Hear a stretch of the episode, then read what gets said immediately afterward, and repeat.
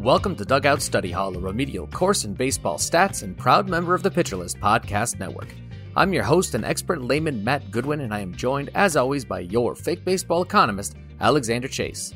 With us today are Jared Perkins and Austin Byler from Major League University, a top tier mindset and leadership company whose mission is to inspire student athletes to become the best versions of themselves.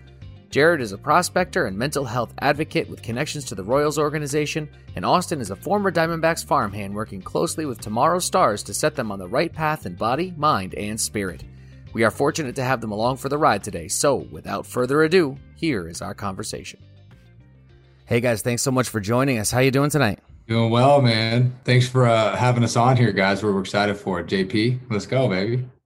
Yeah, ex- excited to be here. Excited to chat about some baseball, some mental health. It'll be good. Yeah, definitely. I mean, we really appreciate you having a. Uh, we really appreciate you being on, not you having us on, but maybe down the road sometime.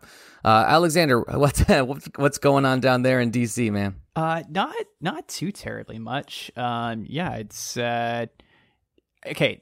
I, I don't know if y'all know uh, our guests here. Uh, that every time we uh, start an episode, we can't fight the urge but to talk about the weather the entire time. Happens so every time. I feel like I need to talk about how it's about to get cold here, and I don't know how to feel about that. But I also feel a little bit weird about the fact that my first urge is just to start talking about weather with strangers with no other details about myself. you know. I, I, mean, I'm in DC too, so we can chat about having the same type of weather. oh, there you go. There you go. You got you got that to bond over. Arizona's pretty nice right now. If you guys want to be a little jealous, it's uh, 80 oh, yeah, degrees today, sunshine, a slight breeze from the west is nice. It's perfect golf weather. It is. It's great. Jealous about that. Yeah. yeah, most definitely. Uh, all right. Well, we are incredibly lucky to have both of you on. I, I think the perspective that you bring to the conversation about baseball is uh, unique and insightful, um, and it's going to give us kind of an angle that we've never had before. So, um, if you wouldn't mind, uh, just kind of introduce us to your thing uh, that you're you're. I mean, you're really both involved in in this major league university.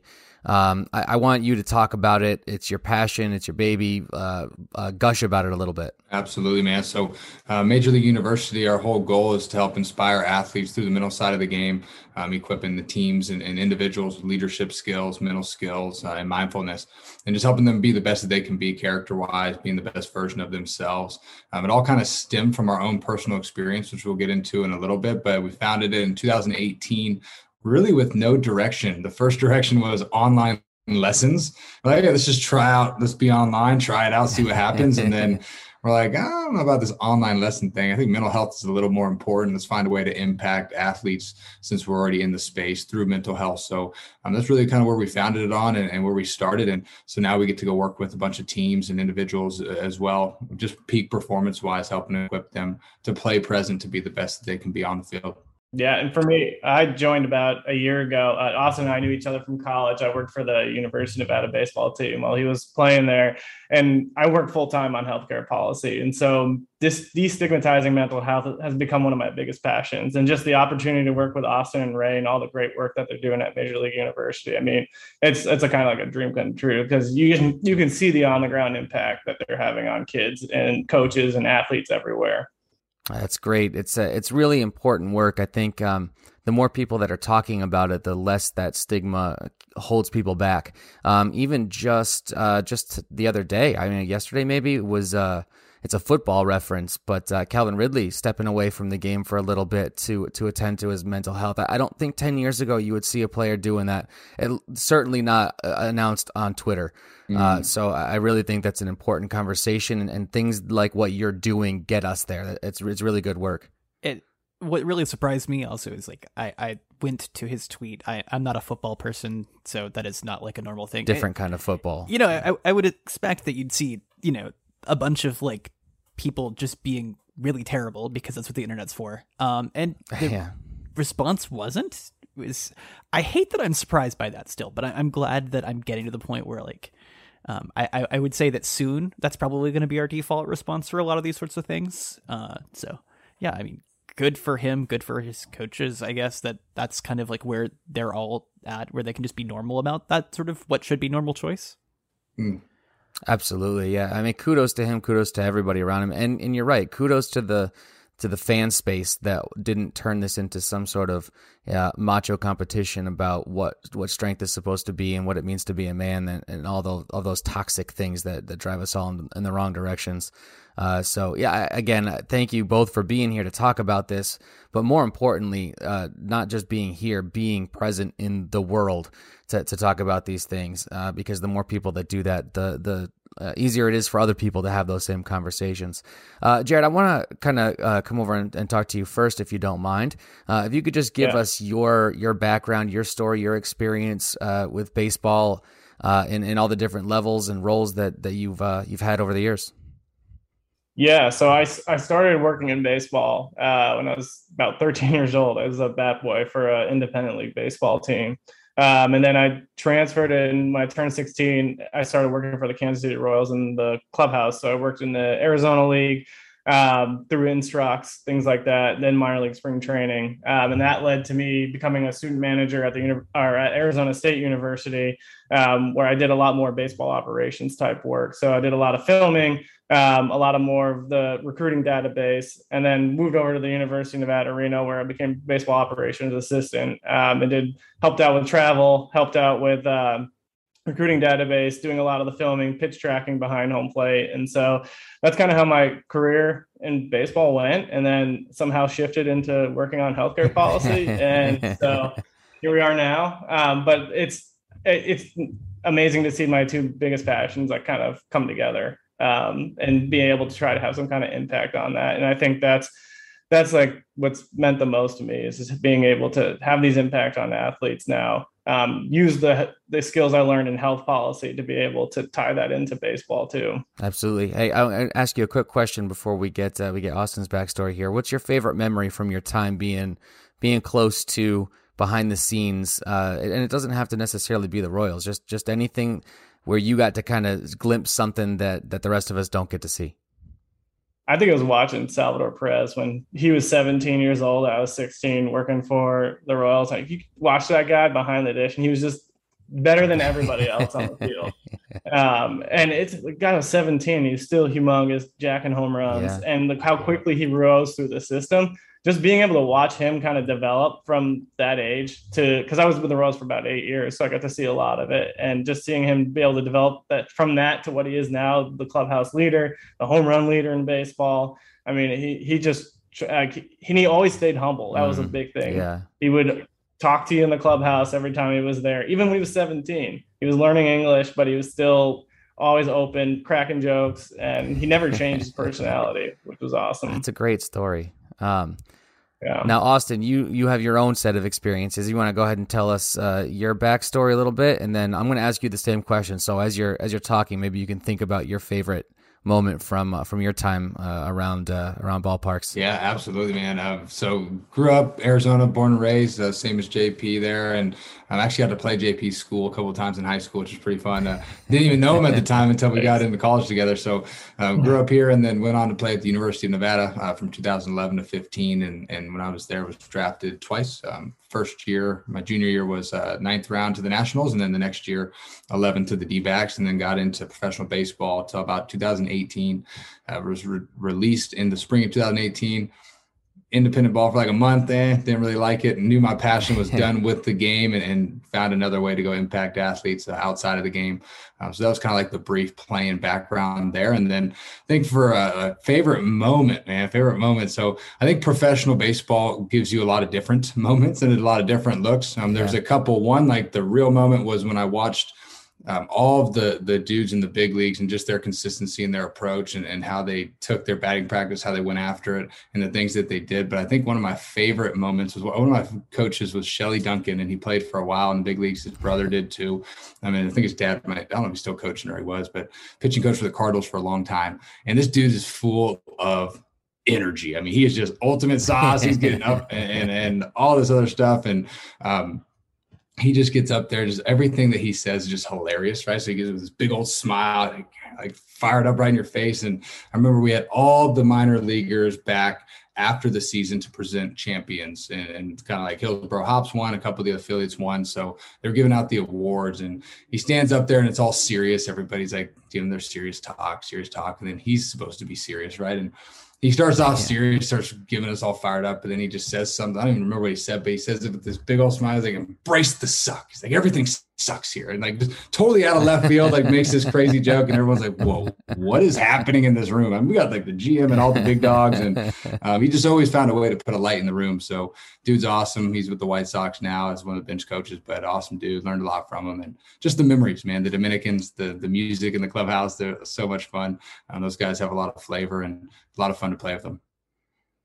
That's amazing. It's definitely a, a, perspective that most of us mere mortals uh, don't sniff. And my baseball career peaked around eighth grade, I think. So um, that was the end of that. And when I knew I wasn't going to be playing at Fenway, uh, uh, Alexander, you want to jump in? I know you had uh, had some thoughts that you wanted to to throw out there. What like my favorite baseball memory is that is that what you're fishing for here? I, I don't have Listen, any really important ones here if, to share. If that is what you would like to go with, that is. I'm actually hoping that's what you decide to talk about.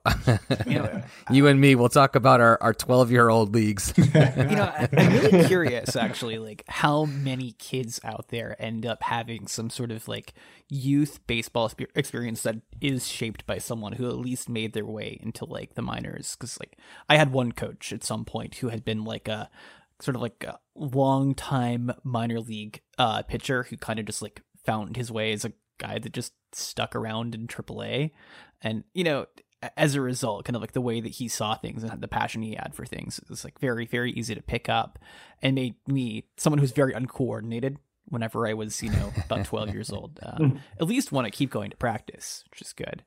So I, I, I really wonder to a great degree, like how much people's opinions and like understanding of their experiences as kids get shaped by people who do have something that's more than just like, you know, I was really good when I was 16 sort of level experience. Um, that I think a lot of dads mm-hmm. that maybe that's like all they can really pass on, uh, which isn't a bad thing necessarily, but no, know. no, not at all.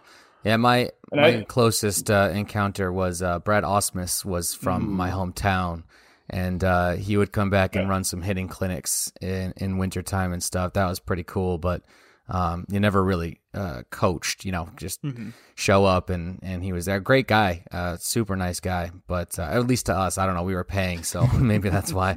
Um, yeah, but you're right, Alexander. I think that there is a lot of that. Uh, Bobby Valentine lives in the area here. I know he's pretty connected to the local universities. So, um, yeah, I never really thought about it from that point of view, but I, I bet that a lot of uh, minor league players do wind up having an impact on a lot of that youth stuff, and certainly that's the direction you guys are trying to go uh, with uh, with your major league university. Um, Austin, I, I would like to turn to you, and uh, I'm going to give you the floor to kind of tell your story because I think that you had an experience uh, obviously within the confines of baseball, but that kind of goes in a different direction and brings us uh, together with the idea of the mental health. And, um, you know, uh, some of the questions that I've had just kind of bouncing around in my head, maybe they come up in your story, maybe they don't. But, you know, I, I feel like the financial pressure on minor leaguers um, is intense, and that the, the pressure to perform uh, and, and just go out there and do almost almost like commoditizing human beings rather than looking at them as people who are trying to do something. Um, you know, and, and uh, again, not to say anything about the specific coaches or players you were working with, but just the system itself really seems like it's set up to to grind those minor leaguers. Um, and so, uh, you know, I, again, I want to give you the opportunity to tell your story in your words. It's it's not anybody else's story to tell, um, but those are the kinds of things I think about. You know, if somebody gets injured in the minors, what's the pressure like? Um, what happens if uh, if somebody tests positive for a, a, banned substance and, and how that's different from major leagues and, and minor leagues and all that. So um, I'm gonna, like I said, I'm gonna give you the floor and I'm gonna stop talking and uh, and let you tell your story. Absolutely, man. So it all kind of started back in 2000, I think it was 2012 with the University of Nevada, and so it was my sophomore season. We're about halfway through. We're almost into April, so I'd say three to four weeks left of the season, and I get hurt. I have the shooting pain down my left leg. I'm wondering like where the heck did it even come from? I, there was no like cause to the injury, right? It just started shooting pain. So what the heck's going on? So I got a couple of MRIs and didn't know what was happening still. I almost had hip surgery. Thankfully, I didn't have to have hip surgery, but oh, I was two days away from having hip surgery. And then I got an MRI, like just a, a second opinion, and they found something else. There's a degenerative disc in my lower back. And so uh, my ego creeps in. Right, I'm 19 years old. I'm hitting 350. I'm, I'm like top of the league in homers. I'm like, man, I'm one year away from being drafted. If I if I stay healthy this year, I'm going to Team USA. If that doesn't work out, I'm going to the Cape Cod League. Like I can't miss this season. Yeah. Right? You can't miss it. So I have a couple of choices to make. And there was a teammate on the team who was previously hurt with a shoulder injury. And so I was using like ibuprofens and Advils and all this other stuff to try and mask out the pain. And it did nothing. It wasn't working. And so he finally said, look, dude, I just had shoulder surgery. I have some Norcos. Um, you should try one. Try one before you go play. I'm like, yeah, sure. Nothing else working. Let me try it out. Yeah. I took yeah. one. I went two for four and I was moving at third base again. And I was like, man, I feel like freaking Zeus. Like, this is awesome. Like, can I have another one? Can I have another one? Right. So it became this pregame ritual to play through this pain. And eventually the pain got so great that I wasn't able to play and finish out the season for the last couple weeks, but the habit never left. And so um, from that moment on, I started to feel like I needed to use prescription medication to mask physical pain at the time to go out there and play. And so I go through the summer, come back the next year, I hang around the same people who are doing the same things. The addiction grows and yeah. grows and grows. I still have success though in, in the season, right? I was drafted. I'm all American, all this cool stuff that's happening on the field. Go back to school, and I'm like, all right, senior year, done with it. Well, that lasted about a week, and the addiction was yeah. so strong that I couldn't stop because I had withdrawals. If I stopped, that it was just easier to keep using it than stop using it. And so the physical pain turned to this mental turmoil of the anxiety, the depression, and the worry of showing up, performing. Our team had a lot of pressure on us because we were going to be good, and we had a great coaching staff uh, now at LSU for the most part, and we had this awesome opportunity ahead of us. And so I just kept using them. I was like, man, this will stop eventually. And so we get through that spring season in 15 I go into professional baseball and I told myself, I'm done, right? I get drafted by the Diamondbacks hometown squad. Let's go. We're all fired up and celebrating back home. And um, I go out in that summer and I, I crushed it, right? I had freaking led the league in homers. I was like all, all star. We won the championship. I'm a top 20 prospect. I'm like, man, I'm one step away from the big leagues. Let's freaking go. And so I get invited back to Instructs. And about halfway through, I remember coming back from the Reds complex um, I was four for four, and I made the game-ending error at first base. I missed a ball, and my coach got off me, and we lost the instructs game. And he seemed like it was the end of the world. And I'm like, dude, we got two weeks left, and I get to be on vacation for a little. And uh, yeah. I get back in, and we're all walking into the clubhouse, and and as we all do, it's like single file lines kind of creepy, but it's all like the same deal, right? And the third base coach for the D backs, and at the time was the info coordinator, is sitting at the door. He's giving everybody a nux, just like he does every day, saying, Hey, good job mm-hmm. today. Go get him tomorrow. Get some rest, blah, blah, blah. Take care of yourself. And he stops with me and he goes, Byler, and he pulls his glasses down. Like, Byler, you got to come to my office for a second. I need to speak with you. And so at this point, I'm like, this is either really good or this is really bad, right? It's like your heart drops. Like, man, what did I do? So I go into his office. The director of scouting, uh, Mike Bell, is sitting there right across from me. Um, so they're both sitting there in the room, and they go, "Look, Byler, we're sorry to inform you, but you failed a drug test, you're going to miss the first 50 games of next season."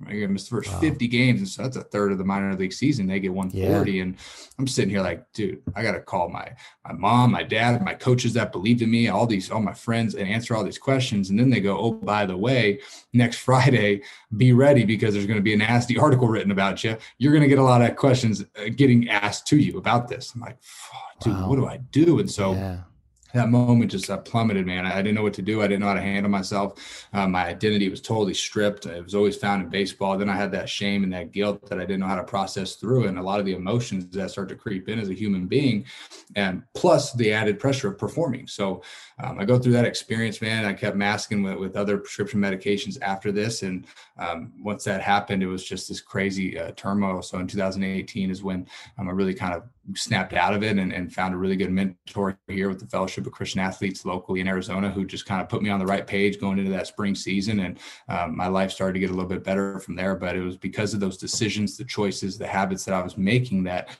stuck with me and eventually caught up to me after those five years. Mm-hmm. And um, I'll never forget that, man. But as a minor leaguer, uh, you go through a lot of different uh, stressful situations you feel like sometimes you're left on this island. Um, now a lot of the hotels are very nice, right? You got bed bugs, you have blood on yeah. towels. You have, I mean, one of the hotels we had blood on the towel. We're like, well, dude, what are we doing? It's Clinton, Iowa. It smells like cow poo, and we got blood on our towels, and people are stealing stuff from our from our guys. Like, what is happening here? So you go through all these things, but then you're like a melting pot. So I'm a senior sign. I got decent money for a senior sign, but I'm still a senior sign. Then you have first rounder who's 18 years old. Then you have million dollar Cuban who got signed from the island, right? And you got these dudes that are just at all different levels with financial investments, and you got to find a way to perform. And then, oh, by the way, Tony La Russa is there looking over your shoulder during your batting practice, evaluating you. And it's like, man, like if I don't perform, I don't play. If I don't play, I don't get paid. If I don't get paid, which you don't get paid, you don't have a career. My career's over. So it's this massive identity crisis that goes on in sports. And a lot of athletes struggle with this. Now they don't show it or they don't admit it like Calvin right. Ridley did, which I uh, applaud that massively, or Marcus Stroman, Dansby Swanson, some guys who are really big on this. But when this happens, right, it's like you have two choices. You either sink or swim. And for me, it was like, I mean, I just kept sinking. I, I couldn't handle that pressure. I lost my routines and, and, really started to kind of fail under that. So um, it's nerve wracking, man. And you talk about the injury piece too. And then I'll, I'll shift it back is you get hurt and you're like, shoot, if I don't get healthy, I don't play. And if I don't play, Right. There's only a limited amount of roster spots. And now today, with less draft picks and all this stuff with COVID, there's just a limited amount of supply for these guys to go in, but there's this big demand. And it's like, how do you step in and and go perform if you're not mentally clear and focused, let alone even ready yourself, right? So I'm a big preacher yeah. on take care of yourself, control yourself before you control your performance, um, be in control of yourself and your emotions as a human being. And if you take care of you, your performance will take care of itself. That's amazing, I, and thank you so much for being willing to share that story. That, that it takes a lot of vulnerability, and it's not an easy thing to do. Um, and, and, you know, it's it's an amazing opportunity for other people who are going through those kinds of things to to try and and latch onto that story and and you know see the light at the end of the tunnel, maybe, or you know, hey, when I get to my fork in the road, um, I, I now have, that I've sort of heard this story, maybe you know uh, it's easier for them to pick a different path. So that's that's really brave, man. I, appreciate that so much and, and coming on and sharing that with us. Um, Jared, I'm going to ask you a question. You've heard your your buddy's story. Um, I'm sure that's not the first time. How do you guys at Major League University use that to help uh, prepare the next generation of minor leaguers? Yeah. So, I mean, Austin can probably dive into this a little bit too more, but I think the one thing that's huge about that story that can have impact on kids is if someone's going through that, they know they're not alone. Mm-hmm. And I think mm-hmm. that's what happens a lot. Um, even in young people, you see it a lot with this during the pandemic with the suicide rating going up in high school kids. Yeah. The, there's this tendency to feel that you're alone and no one's going through the same situation as you. And just having a person that's able to reach out and is able to kind of be that voice um, and let them know that they're not alone that they all of a sudden feel like okay no i i can get through this. This is something that emotions are temporary i can power through and push through. Um, i think that's the number one thing um, Austin, I don't know how you want to talk about how kind of you use it for development and things like that. Yeah, but. you're right, dude. I mean, it's dude, we all are subject. We can all fall victim to it, no matter what we do. And something was very powerful. Yeah. Hannah Houston, she's one of the mental skills coordinators for the Phillies. She said something really cool on our podcast about a year ago, maybe a year and a half on during COVID, and she said, "Look, we're all performers." You host a podcast, you're a performer, right? You're, you're a teacher, you got to perform and get these kids engaged. You're a firefighter, a doctor, you got to perform under pressure. So everybody's a performer. And at Major League University, we're we do camps, right? We do baseball camps and we use the baseball camp, softball camp to impact the mind and, and they get in with the skills, right? That might be what they think, but then we use it to impact them mentally and emotionally to help them perform with a lot of mental skills. I'm big on the breathing and visualization. And then we work with a lot of different college and high school uh, slash travel ball organizations where we will meet with them either once a week, once every other week, once a month, even just a one-off occasion where I can go in and share my story and then give them some, uh, some skills and tools tools.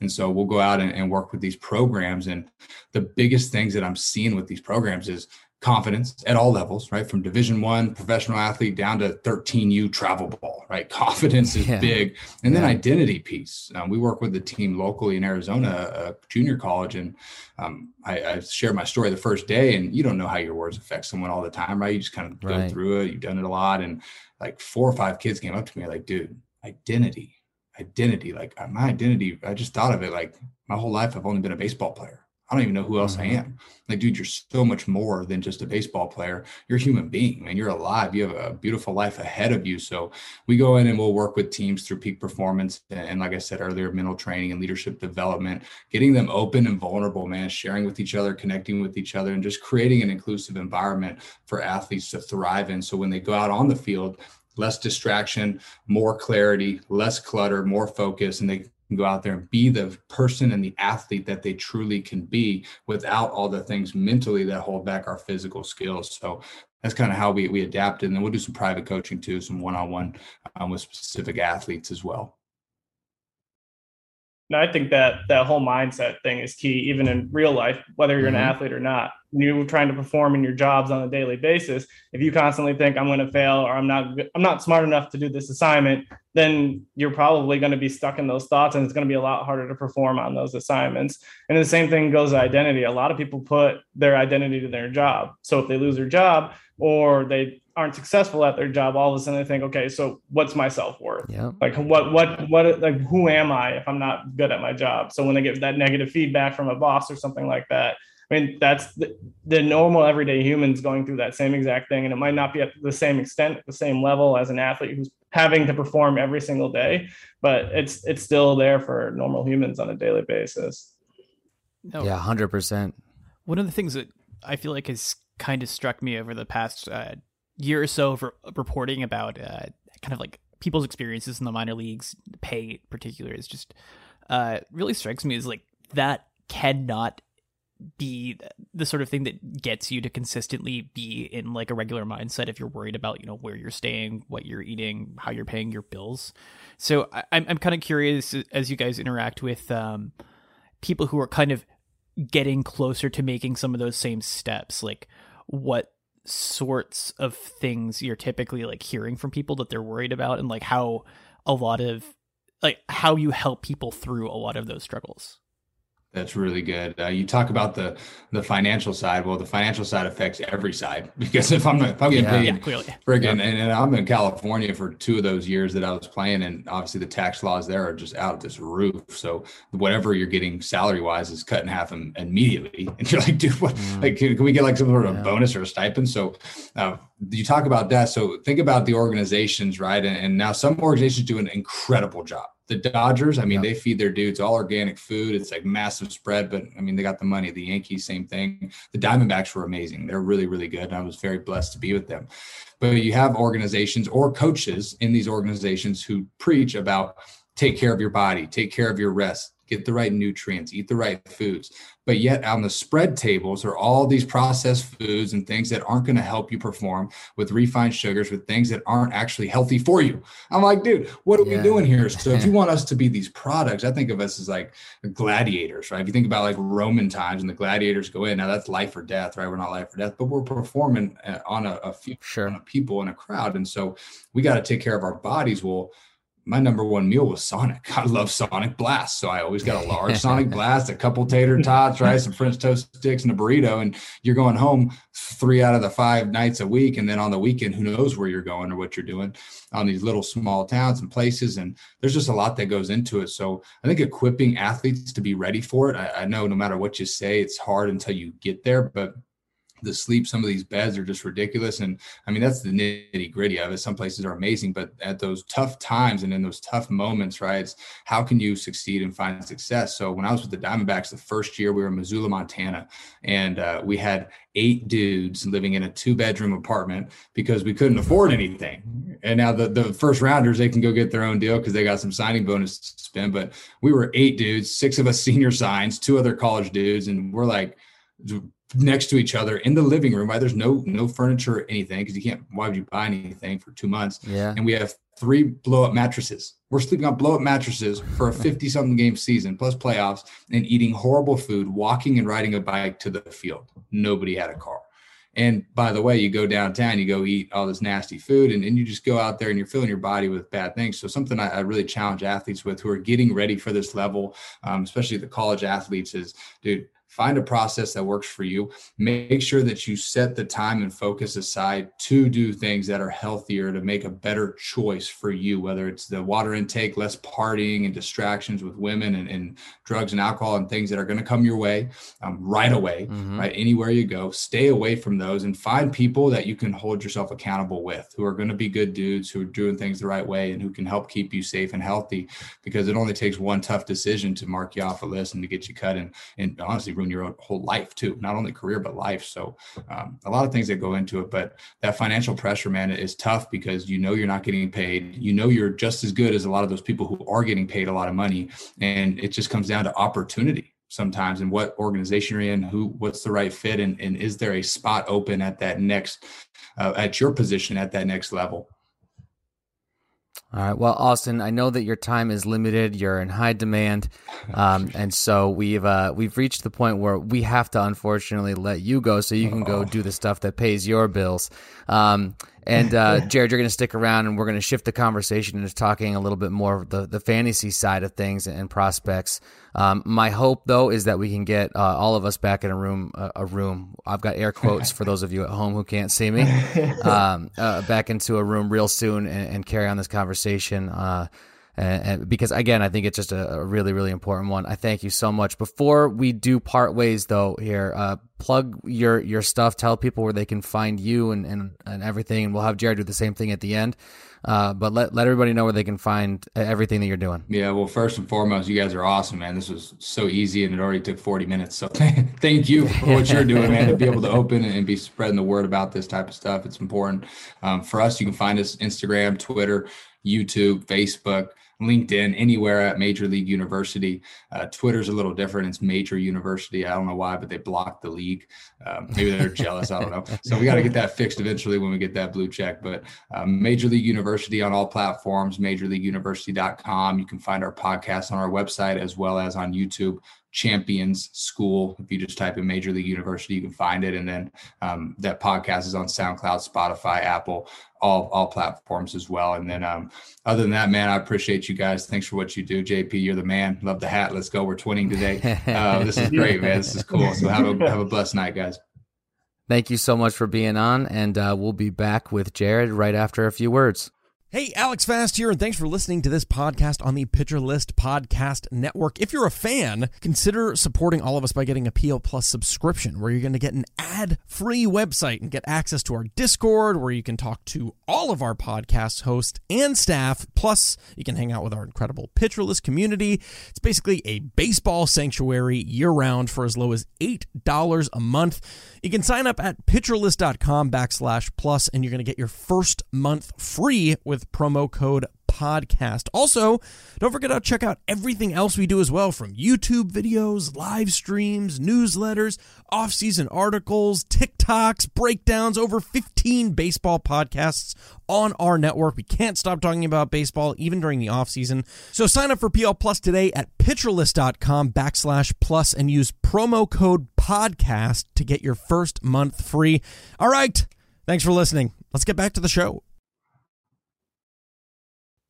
And we are back. Uh, so, Jared, uh, not only do you work really uh, closely with uh, with Austin there at Major League University, you also do some work in fantasy. Why don't you tell us a little bit about that too?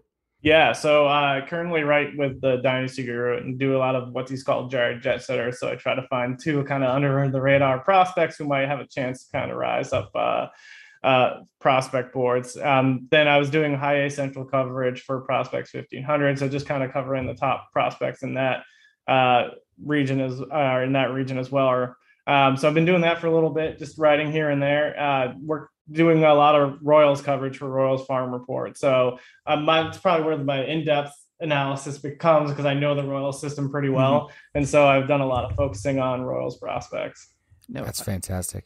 I, I know the Royals have kind of, as an organization, to kind of spin out of what we have been talking about. Uh, trying to, it seems, develop a little bit of a better reputation in terms of like how they've been treating uh, their players. I, I know that they have also like since they've been bought a couple years ago, it seems like they've been a little bit more uh, aggressive in terms of you know signing guys to like build out a competitive major league roster. So I don't know, has that been interesting? Kind of covering them from like the I don't know, like the small side of the farm. I guess I don't even know I would say that. That's that, yeah. that feels wrong. But so the Royals, yeah, the Royals have done a very good job um, at taking care of their players. That's something that they've always been really good at. They just built a brand new facility in Surprise that's going to house. It's like condos, full on condos for all the minor leaguers.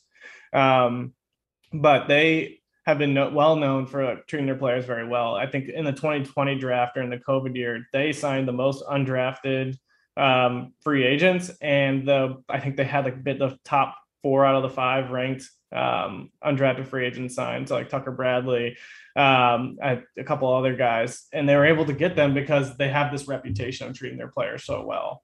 Um, not just like not just um, helping them like advance and develop in their careers, but they treat them like normal human beings, and they they work on. De- they did a lot of classes where they worked on developing players as uh, humans, mm. not necessarily just the the stats. Um, they'd have like these kind of performance classes to help them with everyday life things, whether it was finances, whether it was uh, just being a good person, those kind of things. That's really great from an organizational standpoint. Um, so I, I, do think that's a nice transition from what we were talking about, Alexander. Well done. Uh, kudos to, to you on that one. I try. Um, so one of the focus focuses fo- focus foci foci is that okay. the F- foci. Okay. Uh, is that an SAT word, Alexander? Um, I'll pass on that one. I, I haven't seen any recent SATs. Um. okay.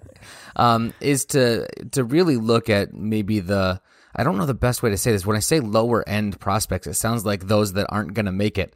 Uh, what I mean is the really young, younger prospects, the the yeah. 17, 18 year olds that uh, that Austin was talking about. Those A, high A, maybe brandy new uh, double A guys. Uh, because you know we've talked to Eric Cross and, and we've had some uh, the guys who the guy who does uh, Pars list on. And, and one of the things that they both talked about is is it's very hard to take like a, a Jasson Dominguez who barely can drive in certain states uh, and try and put him yeah. up against you know Bobby Witt Jr., who's you know about to make it into the bigs, and, and how do you rank those two people when you're doing these prospect lists? And so, from your point of view, really being close to baseball in unique ways, um, and also having the knowledge that you have about the younger guys and especially those high A players you know how how do we value them? How do we uh, look at them and try and understand what they may become or what their skill sets might be? How do, what's what's like important information? What's white noise? What's kind of the process there for yeah. understanding those those those much younger players? I think the biggest thing is patience when you're looking at those younger players because you're you're taking a 16 or 17 year old they're either starting in the DSL or they come over stateside at 18 and like I think as a human being think about when you were 18 mm. and how you acted and how you adjusted to things and a lot of the kids who were coming over from the Latin America countries they're they're getting pulled away from their families right, for months right. so this is their first time pro- probably outside of the country and they're having to adjust to a whole entire new lifestyle as well and so I think you have to uh, to think about that when it comes to development of a player. So guys like Jason and things like their probably first time to the states was when they got to uh, Instructs or to wherever they were assigned mm-hmm. um, for their first year. And like you said, they're potentially going against college guys because there's sometimes college guys in the AZL when they first get drafted.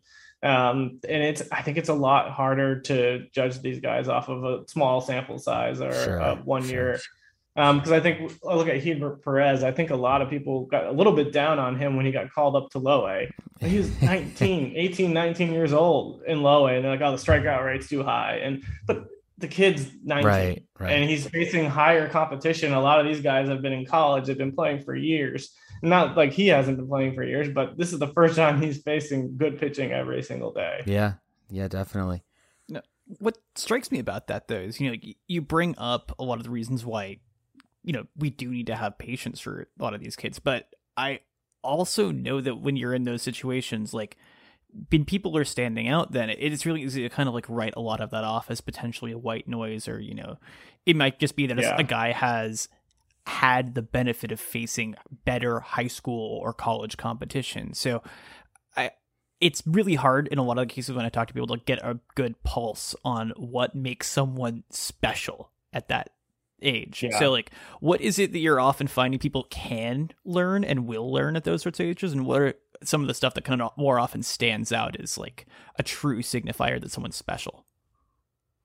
Yeah, I think the one guy I looked at um, this year was Eury Perez, and he was 18 in high A and dominating people. And I think the things that stuck out most to me is he had a good sense of his command and control at 18. Hmm. So it wasn't like he had these high walk rates and he was pounding the strike zone. He had a good feel for the strike zone. And you think about a kid like that, as he develops, he's going to get better and get better feel and better command for the strike zone as he moves up levels.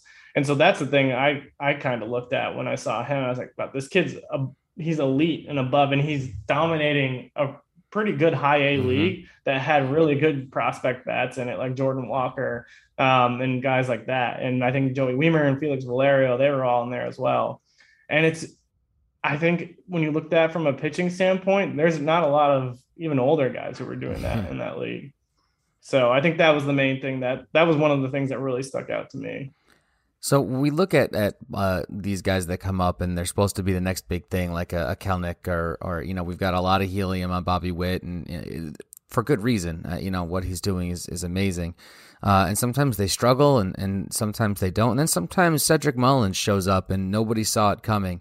Uh, so, yeah. like, talk to me a little bit about sort of the Cedric Mullins story. Like, how does somebody who maybe has gone through the system being good enough to keep making it suddenly just show up out of nowhere? It's kind of the, the flip side, I guess, to what we're talking about here. But, um, you know, he obviously went through systems and was rated as, as he was rated and then outperformed all of those projections. So, how, did, how does that sort of come about? I think sometimes it's hard to even difficult to figure out, but I, it could be just a slight adjustment, changing like a hitch in a swing. Um, all it could be just related to experience. I mean, you look at a guy like Lucas Giolito; it took him a while to kind of get developed yeah. um, and figure out how to pitch in the big leagues because you're going from facing maybe one or two top prospects in AAA to facing guys who are playing in the big leagues and are good enough to hit in the big leagues every single sure. day. I mean, imagine being a pitcher facing the Dodgers lineup versus the Triple A. yeah, right, right. So I think a lot of it probably comes down to experience, figuring out like what can what were you able to get away with before that you now all of a sudden can't get away with as a pitcher in the big leagues. Um, what as a hitter, kind of what mistakes um, that pitchers made before that they aren't making now that you may have to make these adjustments and be prepared for. So I think a lot of it comes down to that. And Jared Kelenic, I mean, you saw he made adjustments late in the season and started to get mm-hmm. better as he started to figure out pitching. And so I think that's one of the the big things. Um, for guys like Cedric Mullins and like Whit Merrifield, who all of a sudden came out of nowhere and became one of the top players in the league, though it's a lot tougher. I think for some of them, they just needed. So I think Merrifield's example is a little bit different than Cedric Mullins because Merrifield just needed an opportunity, mm-hmm. and I think he was kind of blocked um, from that opportunity. And he was kind of playing on a sparse basis. And then as soon as he got that opportunity, he just yeah. ran with it and became one of the better hitters. Um, Cedric Mullins seemed to get the opportunity from the beginning, and I think he struggled a little bit when he first came up, and then this year he just kind of took yeah. off. And it could have been he worked on something in the off season or during the COVID year and found out that this is making him pick up pitches better and read pitches better, and that's that could have been the only adjustment. And I think sometimes it's hard to to pick up on those things when scouting because there's a human element that always goes with it. And someone could learn something in the off season in the cages that no one knows about and all of a sudden they figure it out. Yeah definitely. Yeah i i feel like there's just like so many different things that you know people can learn in an off season it just also makes like this yeah. period for us really interesting. You know it's like you don't know which guys are just going to suddenly add enough you know like muscle mass to like be a genuine consistent threat or anything like that. It's it's quite hard to predict, but like yeah, uh, I I do find that like it seems like over and over the guys who are making a lot of these adjustments we get surprised by do seem like they tend to come from a couple different you know like clubs a little more often. So I don't know. Do you? I'm not going to try to ask the mean version of this, where I ask you which teams you don't trust to turn their prospects into like elite bats. But like, do, do you have any sort of like acknowledged biases about which clubs you tend to believe in their ability to uh, turn these like low A standouts into big league stars? I I mean I look at so there's certain teams that stick out to me. When it comes to pitching Cleveland and Tampa and Miami those are the three organizations like you see a pitching prospect there you're like yeah there's a good chance they're going to become very good. I don't know what they do differently than other organizations but they have a knack of developing pitchers.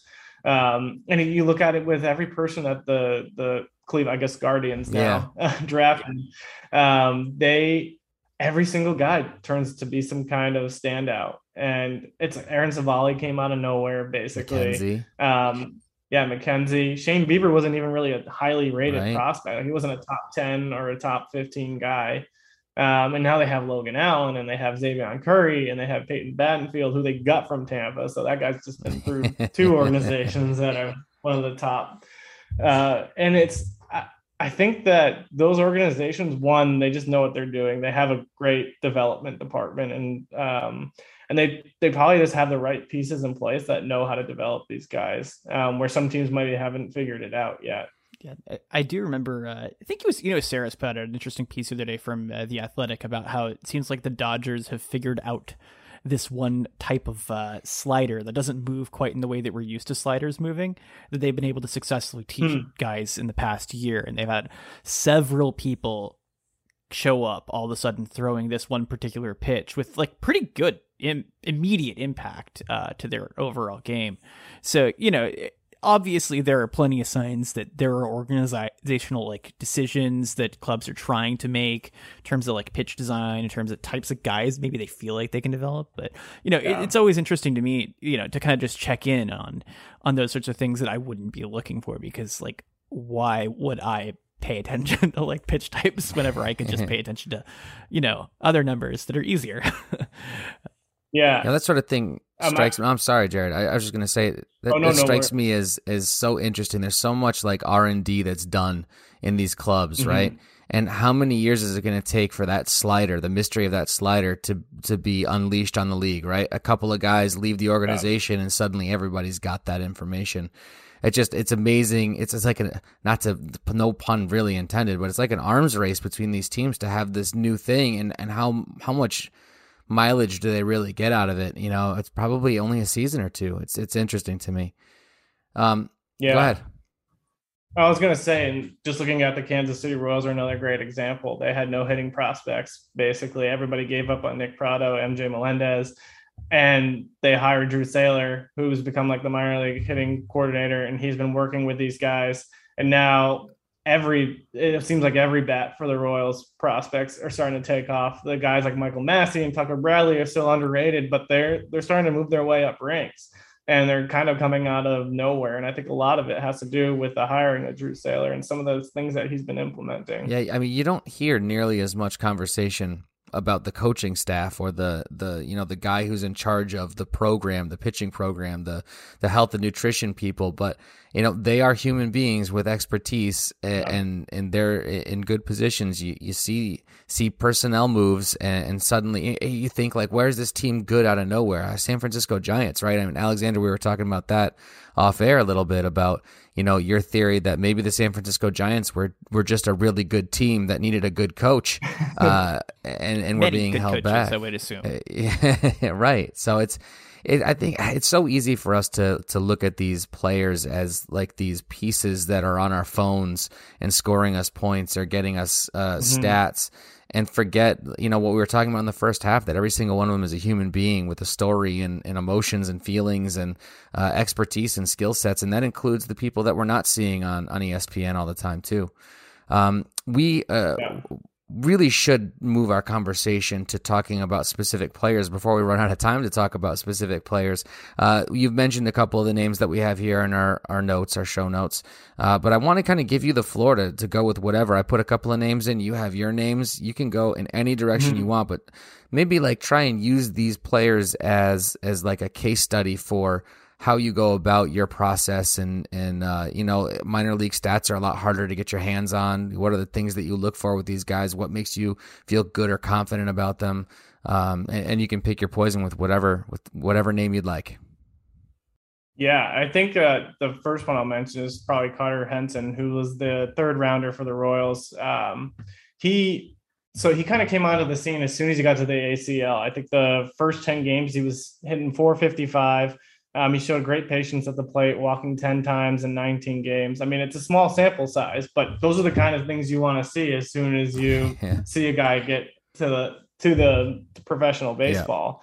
Yeah. Um, and so he's kind of he was considered one of the top high school catchers in the draft. Um, but there's there's some questions about whether he can catch, but he was one of the best pure hitting ones. And I think there was some questions about his hit tool. And but ever since he made that small sample size, um, every he, the hit tool is better than what was advertised at least so mm-hmm. far. Um, and so people are taking that. And I think he, from what I've been reading in Instructs, he's been doing the same thing in Instructs. So that's a good sign too, because he's going up against another, um, some more top prospects that the Royals have and things like that. So that those are the kind of things that you want to see is the, the strikeout rate being down and the walk rate being up. I, I typically don't find a whole lot of uh, bad things happen when uh, you know strikeout rate d- down, walk rate up for hitters. but you know, it, it's still like it, it's so hard. I feel like to kind of like really put a lot of those things into context and really see the, the yeah. growth over time. You know, it's easy to kind of see those happen at the, the major league level when you can see and it's like, oh, there, there's no other choices being made that are making this happen. You know, if someone's just completely selling out to not strike out, um, and bad things can happen there. Uh, it's it's good to make sure there's some other eyes on everything else that's happening and get to validate that someone really is doing something effective. Yeah. Why don't you uh, grab another name off this list here and and, uh, and tell another story?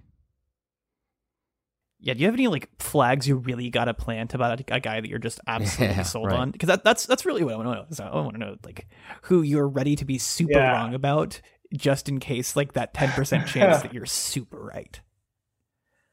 Yeah, I mean, in the I'm trying to think back to the the 2021 draft. Um, I think the the one guy that I've been super sold on. He's a little bit older, but um, it was Joey Wiemer who came into high A and just absolutely started mashing every baseball that was thrown his way. I think he's about 22, so he's not too much Ancient. older. Ancient. Um, but yeah. yeah. people were down on his hit tool, but he made an adjustment to his swing from the reports that I was reading, and he's cut down significantly on the strikeouts. He's become more patient at the plate. He's got speed, so I think he stole over 30 bags this year or something, and he's got power and hit close to 30 home runs. Um, and he just came into the Arizona Fall League now, and his exit velos have been off the charts in the Arizona Fall League. So now he's just taking off. He went from not even a top 100 prospect before he joined the Fall League, I think, and now he's definitely cracking everybody's top 100 at this point. And so that's the guy I'm just riding the hype train. and everybody apparently loves his hair. Is there a hair tool? So the hair game's apparently 80 like, grade hair. Like 80 grade. Yeah. God, how much do you love like just the availability of, of all the good data for AFL? Like it seems like a, just a, a, gift and like it, it, it's almost like disappointing that we don't hear more about it and it's not marketed better or that more of these games aren't like broadcast to national audiences because it seems like such like a a thing that you know this is like the big moment for people who don't normally watch baseball they get excited about baseball i, I would think you know throw on some like middle yeah. of the day espn action and get some people like you know jazzed about some of that stuff before they turn on the world series but so i mean i'm sure people like you are doing that anyway so i don't know how many games have you been catching yeah. I so when I was younger, I used to go to the Arizona Fall League. My dad would get a season pass, and we would go to games. Maybe ten people in the stands, maybe. Um, I I had one game where we were sitting behind Nomar Garciaparra, who was watching his brother play in the Fall League, and so we got to talk to him. And because there's no yeah. one there, and so there's major leaguers in the stands all the time watching the games, whether they're a scout or they're working for an organization, and you can just sit there and talk to them, which is kind of cool. Yeah. And so it's I think for I don't know understand how people in Arizona haven't discovered this that are baseball fans because you're you had an opportunity to watch some of the top prospects in baseball who most of them a good majority of them are going to become future major leaguers at some point. If you look at the Arizona Fall League Hall of Fame, it's loaded with like Derek Jeter, Jason Giambi. I mean, all these mm. guys that you can think of. And so, I mean, that's an opportunity to see those guys before they even make it. Yeah. Um, People and MLB doesn't they don't they don't put the games on TV. I don't think. Yeah, either. I was just gonna say people get so excited for spring training, uh, and I get it. I mean, it's it's a nice time of year and it's leading into the season, but there's probably a lot more information to glean from the Arizona Fall League than there is from you know one inning uh, of a, an exhibition game in uh, in March. Yeah, yeah. Yeah. When you when you do say you're wondering why more people show up to some of these games, I, I will say in, in just the smallest amount of their defense that won't actually make make anyone feel better. Uh, my uh my uncle used to like co-own a home near the Reds complex. He his family lived in Canada, and so did his buddy. They co-owned this home with. So you got to think that a lot of these uh, neighborhoods or little areas that um, a lot of these uh, you know complexes are at a lot of them are like people's winter homes, and it's not quite winter enough in Winnipeg for them to be headed down. uh, I don't know. You know, if they just held out a little bit longer. That's true. Definitely have a lot of snowbirds down there in Arizona. Just Good wait another month. Yeah, you get a lot more Canadians down there. They they uh, they love their Arizona Fall Baseball League baseball. Um, all right, uh, Jared. Any last thoughts? We are coming up towards the end of our episode. Anything that you want to kind of put a fine point on from top to bottom? Major League University players, uh, anything at all? Yeah, I think the biggest thing for me since I've started writing is that as we start analyzing people, I just I think it's always important to remember the human behind the numbers. I think that's something that when I the more I start to write and the more I get into this, uh, it's there's a lot of times where the analysis everybody gets kind of lost in the mm-hmm. numbers and things like that but it's it's hard to sit back and take a step back and remember that there's a human behind there so anything that you're saying anything that you're thinking about commenting on a player's performance and stuff like that just remember there's a chance they're going to read it yeah. and there's a chance that it could have some kind of impact on them and so i think that's the biggest thing that i want to that's the biggest thing i'm trying to have people take away um, is when when we're scouting players when we're analyzing players just remembering there's there's a whole human side of the game that still exists even though we've made it through all these advanced metrics that human side's still there and it's not going to go away yeah. it's still always going to be a major part of the game absolutely alexander uh, oh, final thoughts oh it's and for the better you know it, yeah. it's it's what makes mm. so much of this worth following like uh, it yeah. was absolutely a joy this year to be able to follow the Orioles despite a lot of their losing because there were just so many spectacular stories that were being told this year. Um, whether that's Trey Mancini, you know, returning from cancer or Cedric Mullins just appearing out of the scene out of nowhere, you know, like Ryan Mountcastle like setting a bunch of rookie I don't know if like, but you know, he was really, really performing well as a rookie. And like, there are a lot of people who maybe like aren't going to be long term pieces on that roster. And you can say that for a lot of other teams who, you know, they're not really in a competitive window either by choice or you know just because that's kind of like the way that the the dominoes have fallen but you know it's because this game isn't played on paper that you can watch people you know make that growth and do spectacular things and you know if it weren't for that we wouldn't want to watch them play 162 games i imagine every year but yeah, you hear a lot of people talking about robo umps. Nobody's talking about robo players, right? It wouldn't be nope. any fun. I mean, it might be fun in a video game, but uh, it, it, wouldn't be fun. Yeah. You take the human element out of the game, and it really would take the soul of it. And uh, and I think that's the flip side of that is remembering exactly what you you've said is that these are these are players. I mean, at 21 year old, 22, 23 year old mm-hmm. humans, I don't know. I, there's a lot of people out there in this world who wouldn't want their life on display as they were making decisions as 21, 22, and 23 year olds. So, I know yeah, I would. Yeah, most definitely. All right. Uh, well, that does bring us to the end of our episode, Jared. We'll have to have you uh, and Austin back, most certainly. Um, but if you could just rem- remind people everything Austin said about where they can find Major League University and all that stuff, and, and plug your own thing and, and all the sites that we can find you. Your Twitter handle is handles. Is there more than one? Yeah. Uh, yeah. I have one. I think. Yeah.